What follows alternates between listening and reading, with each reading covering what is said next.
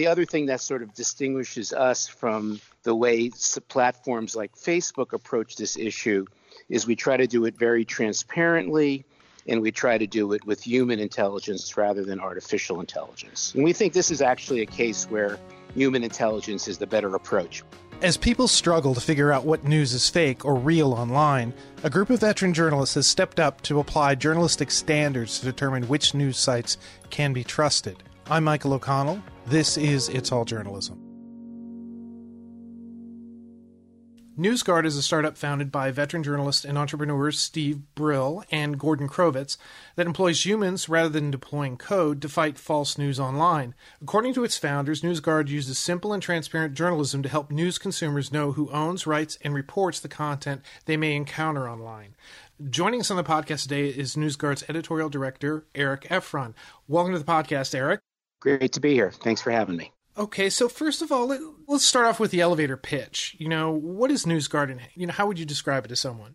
People are probably familiar with fact-checking organizations who which will look at claims that are made by either media or news organizations and tell you whether that claim is accurate or not. What we do is we actually look at websites themselves and try to determine what standards do these websites follow and can they be trusted. So rather than judging one particular article, we look at websites according to some basic journalistic criteria. And it's all things that, you know, everybody that, you know, cares about good journalism would recognize. Does this website issue corrections? Does this website publish accurate news? Does the website tell you who owns them? Does the website tells you who runs them? So we're basically looking at how these websites behave in order to give consumers of news some more insight about whether they should take this website's information with a grain of salt, whether this is a news organization or a website that they can trust.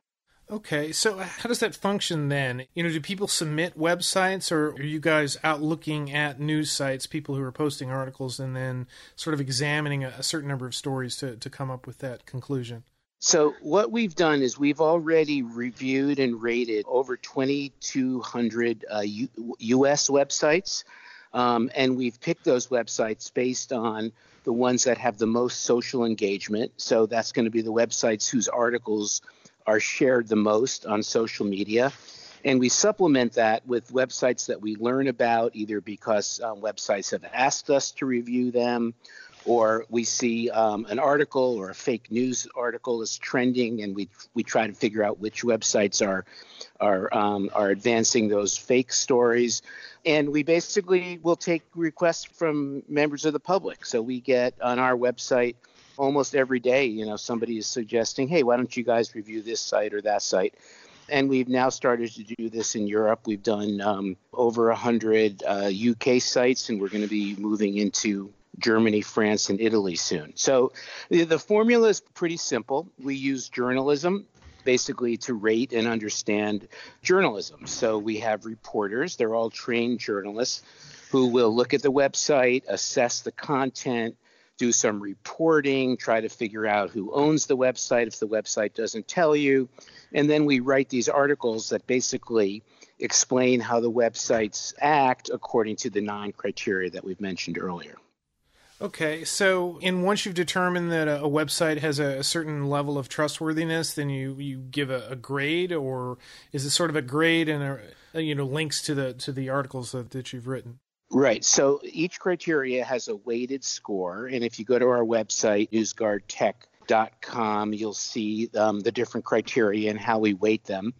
And we write the article for each website that discusses each criteria. So, for example when we talk about corrections, we'll tell you not just does the website run corrections, but you know how rigorous is their corrections policy? Do they make it easy for members of the public to uh, to locate them, to ask for a correction? That sort of thing. Unlike an algorithm, because we are human reporters, we call for comment. So if we have something that's critical or negative about a website, we'll try very hard to, to reach them and to get their comment to make sure that we're not misunderstanding. So, the other thing that sort of distinguishes us from the way platforms like Facebook approach this issue is we try to do it very transparently and we try to do it with human intelligence rather than artificial intelligence. And we think this is actually a case where human intelligence is the better approach because there's more nuances. You can call and have a conversation and actually get engaged with the website. The other thing that I think is worth noting is we've had hundreds of websites in the US that have actually changed their practices because of our assessments, either during our process or as a result of reading what we call our nutrition labels. The websites have gotten back in touch with us and said, you know what, we've added a corrections policy, or we now tell you who our owner is. And so we've updated hundreds of our labels already to indicate that these changes have been made. So, how quickly are you able to? You say you're accepting suggestions from people and maybe even websites that want to be graded, as it were. You know, how quickly you're able to sort of make these assessments and give it a rating? Honestly, if it's a kind of garden variety website of the local CBS affiliate in Topeka, Kansas, and I just made that up, um, you know, that's not going to be that hard for us to do because, you know, you can kind of quickly ascertain that this is a legitimate website you can kind of understand who owns it. So something like that, we might we'll, we'll turn around. You know, we can turn around easily in a day or less. But you know, other websites that are complicated, political, ideological, may have an agenda that they're not revealing, may have trafficked in fake news. You know, that's going to take some serious work. So we don't rush it. The only thing that we try to do very, very quickly on a very quick turnaround is we have something that we call our SWAT team. And what the SWAT team does is if we discover that a website that, that nobody ever heard of is suddenly trending, and we have various services that help us understand that, then we'll quickly try to produce a nutrition label on that website on the theory that it actually would be a public service for people to know sooner or later that this website is out there and doing bad stuff. So that's that's a SWAT team. We'll try to turn that, that something like that around in just a couple of hours but you know, normally, you know, we'll, we might spend spend a day or so, depending on, you know, how difficult and complicated a website is. And you know, I, I, want to talk a little bit about the human aspect of it. I know we've talked about this on our podcast before about, you know, trying to develop algorithms that sort of recognize certain types of trends but this clearly you know as you said is you're employing human beings to make a lot of these decisions. You know how do you sort of maintain you know impartiality being nonpartisan try to grade everything in the relative terms that you would? That's a really good question. You know and when when we say that we approach it journalistically what i'm really saying there is we approach it in an open-minded way. We try to as best as we can to leave our own agendas and our own ideologies behind the same way that a good journalist does.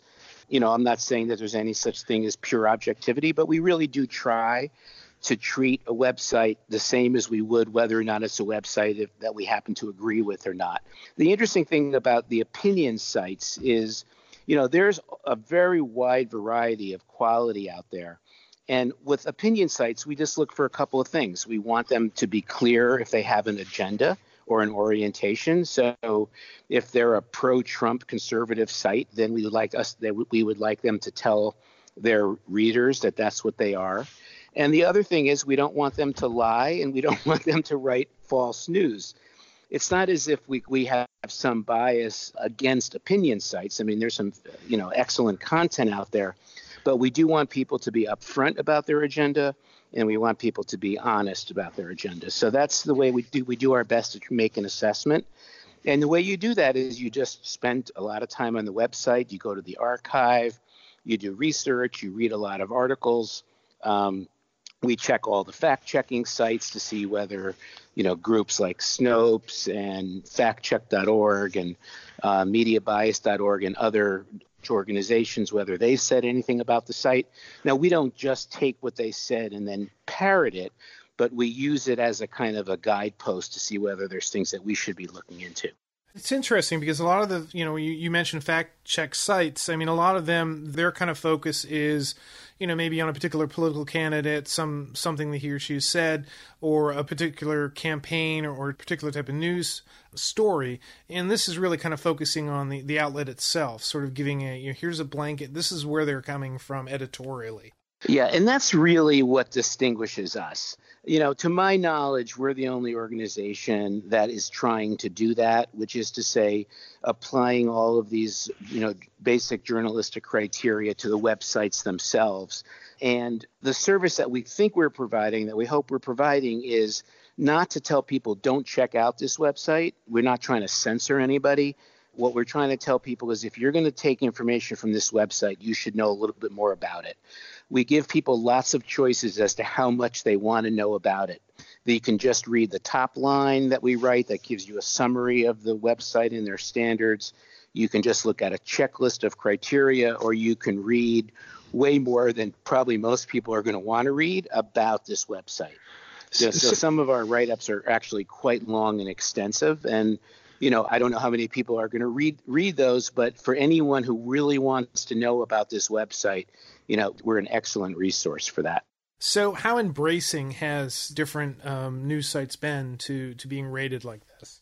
Well, so what we have found, and as I mentioned earlier, we've had hundreds of websites that have improved um, their practices. I think that's an indication of how we've been embraced. I think that the organizations that care about these kinds of things um, want to do really well by us. And that includes news sites that are straight news sites, that are conservative, that are liberal, that may have a specialized uh, interest in like health or or crime or you know various other kinds of niches and really for the most part the reception has been very positive because when you think about it the problem that we have right now in the United States and really actually in the world but you know a lot of people call the fake news problem is that it's getting harder and harder for people to kind of distinguish or discern between a legitimate source and a fake one or a, or a mischievous one, you know, a propaganda site versus a real site. So for the people that are in the business of doing real journalism and good journalism, they actually appreciate what we're doing because we are making distinctions or trying to make distinctions between sites that you know may adhere to some basic standards and that don't. And what's been really interesting for me is some of the sites that are newer that have been started not as you know, a website of a legacy news organization, but that's that were born on the web. Some of them don't have the same sort of journalism DNA that a website of a you know of a legacy newspaper would have but that's not to say that they're not interested in having you know good standards. So they really do engage with us. Sometimes they ask us for their advice. You know what do you think a good corrections policy is? That sort of thing. So you know i don't like to tell any website what to do but we're very happy to say you know what we think for example, for a corrections policy, it just so happens that, you know, this particular public radio station has a really excellent corrections policy where they not only make it very easy for you to report a correction, but they make it easy to find them and the corrections are very clear. So, you know, we're comfortable in telling people this is a best practice you might want to check out. For a news consumer, you know, how does a news consumer employ this this tool? Our content, like most of the content that people now encounter in their life, is disaggregated, which is to say, there isn't like one place that you go to get all the NewsGuard content. Instead, there's a couple of different ways you can encounter it. One of our big customers now is Microsoft, which has licensed our content so it now shows up if you use the Microsoft's mobile browser, which is called Edge. If you're using Edge as your browser on your phone, when you go to a website, up in the address bar where you would see the URL or the address for the website, you'll also get a little shield. That's the NewsGuard shield. And when you click on it, you get to see our top line. And then if you can click through and get the whole write up. The other way to see our stuff is we have a, a free plugin, which is available on our website. I'll shamelessly plug it again. It's NewsGuard, newsguardtech.com. And when you have that plugin, then for most browsers that you use, that the content will show up when you do like a search. So you do a Google search, and let's say you're interested in doing some research on, let's say, fracking. So you do a Google search and you search for the word fracking. When the results come up, you'll see the source, the website, and you'll also see a NewsGuard shield. So, for example, with fracking, we discovered that there's a lot of information out there which is actually coming from an interested party, whether it's from the oil and gas industry or lawyers that are looking for clients. And it's not always clear when you look at the website, you know, who's behind it. So we will tell you, uh, you know, this is an actual website that is from the American Petroleum Institute. That might be hard for you to figure out from the website. So basically, you encounter it in search. You can encounter content on your Facebook newsfeed. And again, if you have our plugin, then when an article shows up on your Facebook newsfeed, you'll see our shield. And before you go to the article, if you want, you can click on the shield and find out a little bit more about the website. So, what type of feedback have you gotten from consumers? Well, really amazing. You know, I think that for a lot of people who have been, you know, frustrated with, you know, the debate that's been out there over fake news and the, the all the misinformation and disinformation, I think that a lot of consumers see this as, you know, very, very worthwhile. And one way to measure that is we've had incredibly positive feedback from librarians around the country and now increasingly around the world because they see this as a fantastic tool for them. You know, librarians are, are in the business of making good information available to people. They don't want to censor. And the NewsGuard tools really fits into that agenda. So we've had, I don't remember the number, but hundreds of libraries now have installed NewsGuard. And again, is a surprisingly large percentage of people get their internet access through their public libraries. So we feel like that's really been a great public service. You mentioned that you know this, you started out in the U.S. and that you're looking to go into other countries. You know, what are some of the hurdles that you perceive that you're going to have to face in sort of getting a wider adoption of this? Well, that's a good question. You know, the first one is probably applies to any you know U.S. based company that's trying to you know make it in Europe is you know you don't want to be sort of perceived as these you know know-it-all Americans who are coming into your market and telling you how to do things. So we have in each market that we're looking to expand into, we have hired very high level, in some cases high profile journalists who are serving as our advisors and helping us sort of understand the market. Because you know we don't presume. I mean, the folks who work um, for NewsGuard are veterans of you know all different kinds of major news organizations in the United States, and we really know this market.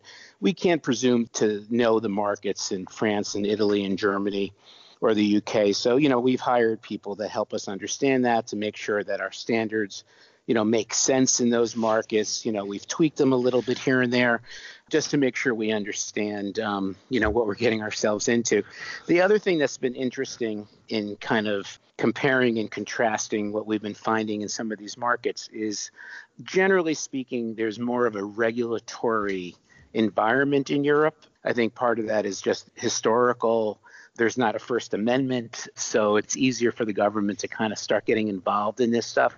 So the tech companies, you know, and the same ones that we know and love from here, Facebook, Google, et cetera, they're actually under more pressure in Europe than they are here to do something about this problem. So they've been very, very receptive to us. You know, we're kind of seen as a solution for them because a lot of these tech platforms they don't want to think of themselves as publishers. They don't want the liability or the responsibility. So we actually give them a, a, good story to tell because when they license us and have this content on their platforms they're providing a service for their customers. So it's been very positive in europe.